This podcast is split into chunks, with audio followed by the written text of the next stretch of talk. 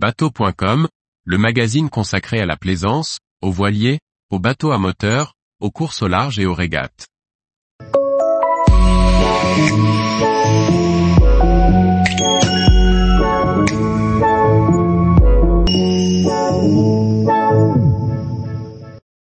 Fleur de Lampaul, visite en images d'un vieux gréement cher aux enfants.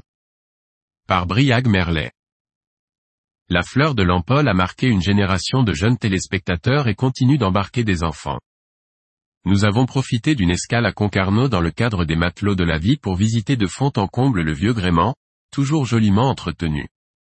Son nom résonne particulièrement pour nombre d'adultes nés dans les années 1980, et qui ont suivi à la télévision les aventures de jeunes élèves embarqués à bord. La gabarre, dont l'histoire et le riche parcours ne se limitent pas aux aventures télévisuelles, poursuit aujourd'hui sa mission auprès des enfants, en parallèle de son activité de croisière, l'hiver aux Laponie et l'été sur les côtes françaises, qui lui permet d'assumer l'entretien coûteux de ce témoin de la voile de travail. Lors de notre visite à bord, à Concarneau, le voilier accueillait un équipage de 8 adultes et 8 enfants pour l'association Les Matelots de la Vie, fondée par Elsa Chauve, fille du célèbre médecin de la course au large, mais aussi ancien enfant embarqué des années 1990.